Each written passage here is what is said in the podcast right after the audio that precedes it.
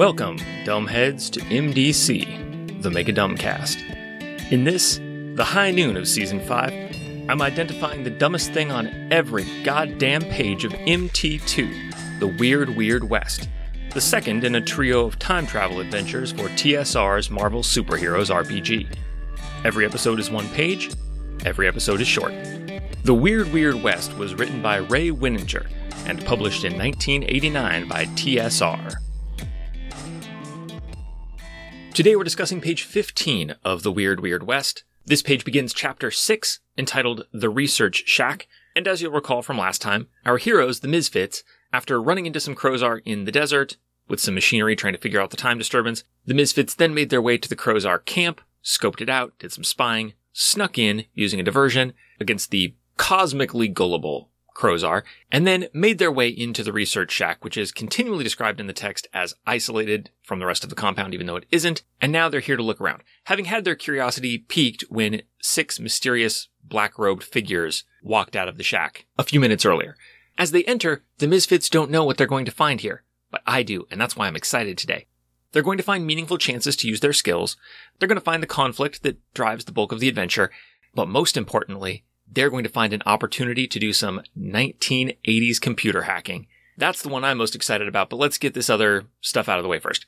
Now, first I have to mention, this adventure is not nearly as linear as All This and World War II. And as a result, there are lots of different ways that different playthroughs might lead you to this shack. You can end up coming here way later in the adventure if you take a different path, and you're going to hear that in the text that I quote. We're following the Misfits who are coming here after sneaking in off of that ridge, over the trees maybe, through the Crozar base and, and into the research shack. But that's just one route to get here. A route, as it turns out, that once again gives our sneaky hero something to do. Quote, if the heroes must break into the shack, that is, you are coming from chapter 5, one of them must pass an excellent intensity agility feat roll to pick the lock on the outer door. The door of the shack is of excellent material strength. The area around the shack isn't very well patrolled by the Crozar, so no one will notice the character's efforts if they are able to get into the building in three rounds or less. If it takes the heroes more than three rounds to pick the lock or get past the door, roll a d10 each round thereafter. On a roll of 1 to 3, they are noticed by the Crozar walking about the compound. Their immediate surrender is demanded by 20 Crozar soldiers armed with the neural stunners described in Chapter 5. I want to take a moment to praise good design here, and also to shout out a listener and personal friend, F. Douglas Wall, whom I know as Doug from way back. You'll see his comments on the Patreon from time to time if you're a patron. He's the author of the Adventures in Oz RPG. Doug made a good point in a comment on Patreon where he mentioned that the opening scene in this adventure with the number puzzle to repair the time machine is kind of understandable as an effort by the author to try to engage the whole group in something that isn't combat Given that, in the event that the players are playing randomly generated heroes, like they're playing original characters from this game's character creation system, they could be all over the place in terms of power level, in terms of different powers, different abilities, different skills.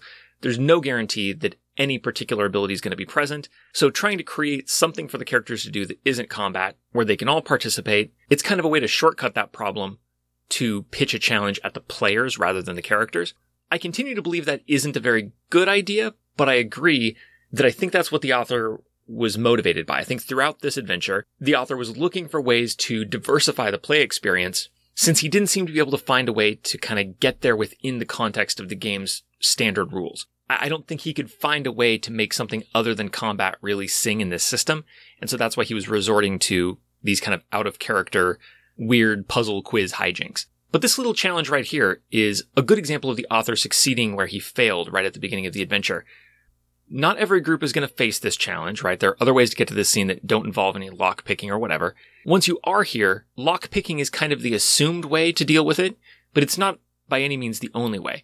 There's a generalized set of stakes and consequences. There are patrols, but they're infrequent, so you've got three turns to get through this door somehow. Once that time has elapsed, then there's a 50-50 chance every turn that you get busted. Now you could do a lot of things here. You know, Vision could walk through the wall and unlock the door from the other side. Uh, the material strength of the door is given, so somebody could, you know, pull a Jessica Jones from the Netflix show and just kind of super strength force it open, just kind of casually busting the lock. If nobody's very good at lock picking, the other members of the team could buy the lock picking individual a little extra time with diversions, various stealth powers. There are a lot of ways to handle the situation, but the author is still able to give a highly specific challenge with highly specific stakes that's wide open in terms of how you go at it. So this seems very simple, and it is, but it's also elegant design. So I just wanted to take a moment to say something nice. This is good stuff. And maybe I'm extra positive on it because it's a lockpicking challenge, and one of the members of the Misfits has the lockpicking talent.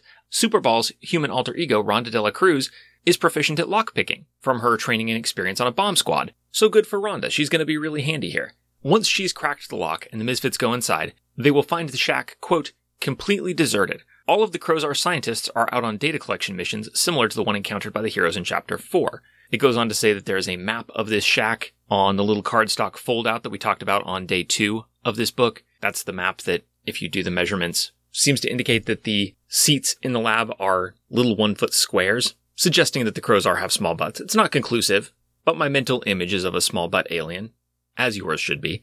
Anyway, the upshot of this is that this whole shack is available for exploration. There are a number of different rooms. Quote, computer slash data room. This area is likely to interest the heroes the most. As they enter, they will find a large computer storage bank and a desk. Spread out on the desk are two copies of a map of the entire area around Dodge City, as it has become after the disaster. And this is where the judge gives the players a big map of the Dodge City region that comes with this adventure. Quote, inside the desk drawers are several piles of papers.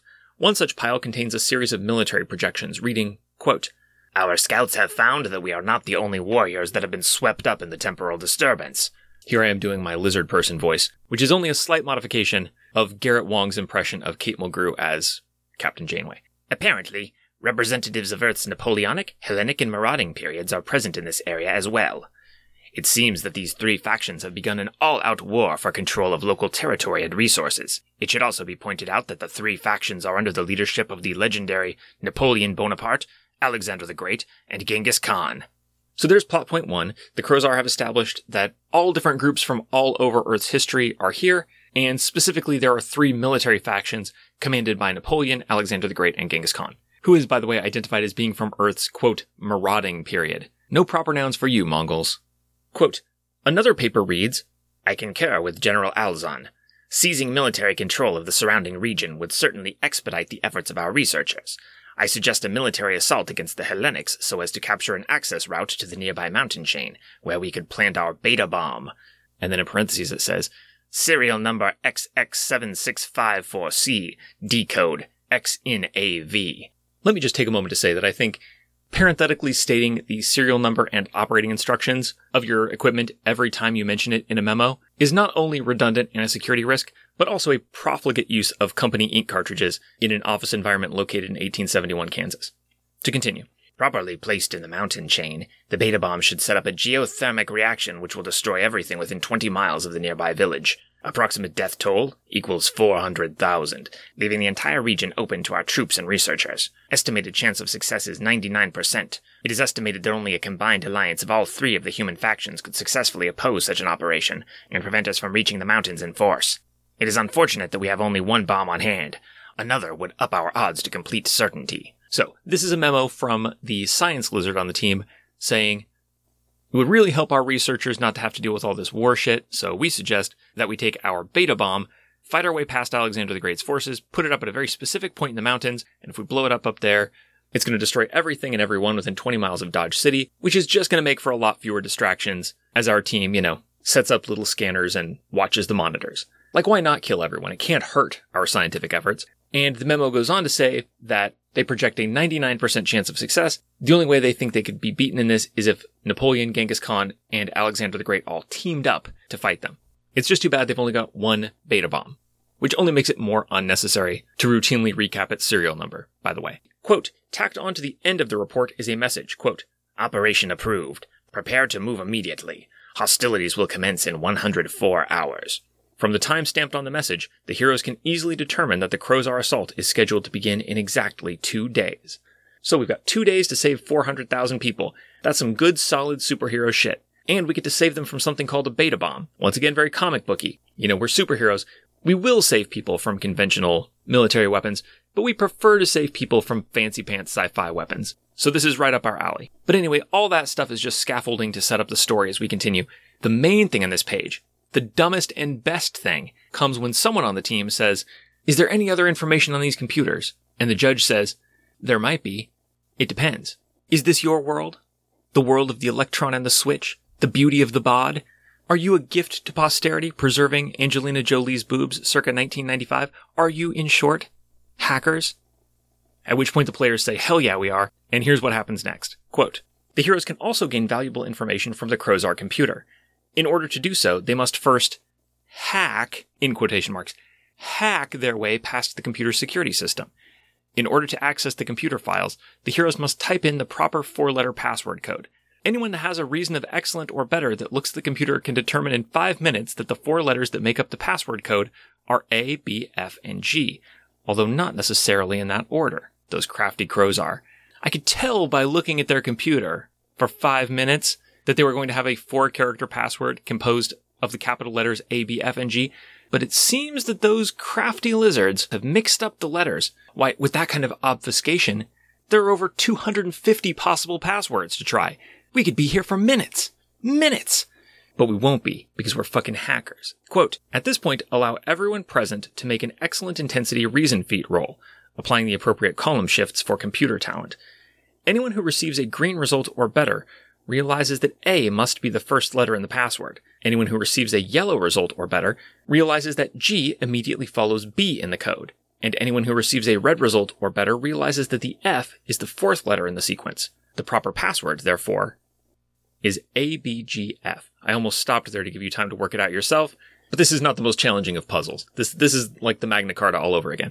Assuming that you make your excellent intensity reason feats, which, once again, give you different information depending on what color you get, even though the way intensity works is that you need a specific color or better to pass your test at all. So that, for example, if you have excellent reason and you attempt this excellent intensity reason feat and you roll a green, you don't get the first clue that the author describes here. You get nothing because that's the way intensity works. Why can't the author understand? But anyway, quote, give the heroes only one chance to guess the proper code.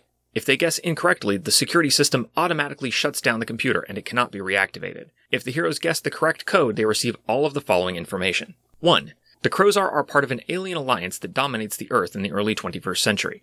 They were pulled into this era by some sort of strange temporal anomaly they do not understand. Their ultimate aim, of course, is to find a way to return to their normal time period. 2. The Crozar scientists are completely unable to offer a credible theory explaining the time disturbance. 3. The Crozar have collected reams of data on all sorts of energy readings taken in and around their camp. Presumably those are literal reams, since the Crozar do not seem to have moved past the inkjet stage of sentient civilization. Anyway, quote, the Crozar have collected reams of data on all sorts of energy readings taken in and around their camp, hoping to find some sort of explanation for these space-time phenomena. None of the figures are of any use to the heroes. Number four, the alien research teams have not been able to collect as much data as they would have liked because they are constantly running into hostile creatures and travelers displaced from other time eras. The researchers warn that these creatures must be cleared out of the region if their efforts are ever to bear fruit, since the Crozar do not have enough soldiers to send out powerful military escorts for every research team. And then finally, five, quote, recently, the Crozar were approached by six mysterious hooded figures, one of whom displayed amazing scientific prowess. The Crozar somewhat reluctantly struck a bargain with the strangers. The aliens would allow the strangers access to their computer equipment in return for any knowledge the strangers collect concerning the temporal anomaly. The stated aim of the strangers is to find a way to return home themselves. It sure feels like what the heroes got into here was some kind of like personal log. Because it's really weird to identify your new allies as six unknown hooded figures in official documents. It's weird to even note that they were wearing hoods, honestly. Like, how do you alphabetize your data file on mysterious hooded allies 1 through 6? But anyway, it's really only that last point that tells us anything we didn't know or couldn't have readily guessed. We now know that the hooded figures and the Crozar are allies, but they are two distinct groups, and the hooded figures have struck a bargain to get access to the Crozar's equipment. Other than that, like, Crozar researchers are having trouble because of all the fighting going on out here around Dodge City. The Crozar don't know what's going on with the time stream. The Crozar have futuristic tech. The Crozar have been doing all kinds of research in the area. Uh, we kind of knew all of that, but it doesn't matter. This hacking minigame is its own reward. So ridiculous. Like, the idea that you can look at the computer for five minutes and realize that the password has to be a four character code with only four possible letters in each slot.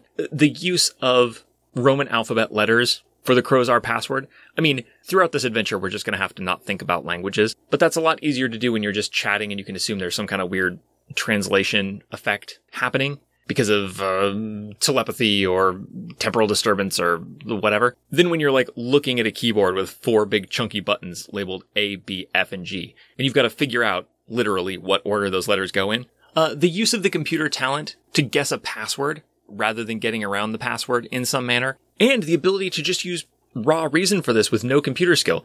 Characters who can't use a computer at all can just use their straight up intelligence to figure out the Crozar's password, which is not like a word. It's not like the name of the Crozar's dog or something. It's just letters. I'd love to like play a character with the anthropology skill and try to argue like, based on my observation of the Crozar, can I sort of surmise which semantically meaningless sequence of four letters would be the most appealing to them? Or, you know, maybe this isn't so random. I mean, this is the Crozar language, not English. So, you know, maybe they do have a dog named Abguf. I don't know. Anyway, I, I, am just old enough to be nostalgic for this time when, like, normal people had no concept of how computers work, and hacking was this sort of pseudo magical intellectual discipline, like astral projection or something. And there was this like slowly solidifying pop culture concept of the hacker as like a teenage Jedi kind of. I love that shit and I'm delighted to see it here. It's extremely dumb. It's one of my favorite things. For the sake of completeness, I'm actually live on mic going to roll for the Misfits to see if they get this information. It doesn't matter, but like, just to try it out. Like, here's a thing that's very straightforward to see how these characters actually do. So, just to put this adventure in the system through its paces, what the hell? Join me as I hack the Gibson. Conveniently, every member of the Misfits has a reason of excellent, and no members of the Misfits have relevant talents here. So after five minutes, everybody on the team realizes all at once that this is going to be the four character password made up of the characters A, B, F, and G. Then everybody gets to make their excellent intensity reason roll to get clues to what the password actually is. Once again, Superball is going to be abdicating this to her theoretically less superpowered form uh, as Rhonda de la Cruz, who in addition to being better at lockpicking than Superball, is also smarter. All right, so let's see what Rhonda gets. Big swing and a miss for Rhonda. Glass Cannon gets a yellow, but it's six points away from being a red. I think realistically she's going to spend the six karma to get all the clues, but just for the sake of completeness, uh, Dr. Jaw, even closer. She rolled a 92. She needed a 95 to get the red result. And Silver Siren, only a green, which I think the author intended to give her the first clue that A is the first letter, but because of the way the intensity rules actually work, uh, it would give her no information at all. But yeah, despite having no relevant talents, uh, this is a pretty bright group. They're going to hack this computer. They're going to figure out the password. They're going to get this info and they're going to be well positioned to get out there and stop the Crozar from detonating this beta bomb and senselessly murdering 400,000 paper thin historical caricatures. However, it won't be as simple as just going out and finding the beta bomb and disabling it. At least the author claims it isn't that simple for reasons I don't fully grasp tomorrow on MDC, the Mega Dumbcast. This has been MDC. New episodes drop every day except for Sundays, when all the previous week's episodes drop in one big megasode on the top secret patrons only RSS feed. If you'd like to get access to that feed and support the show, go to patreon.com slash megadumbcast. Contact me however you want. I am Megadumbcast on Twitter, Gmail, Podbean, your favorite podcatcher, etc., etc.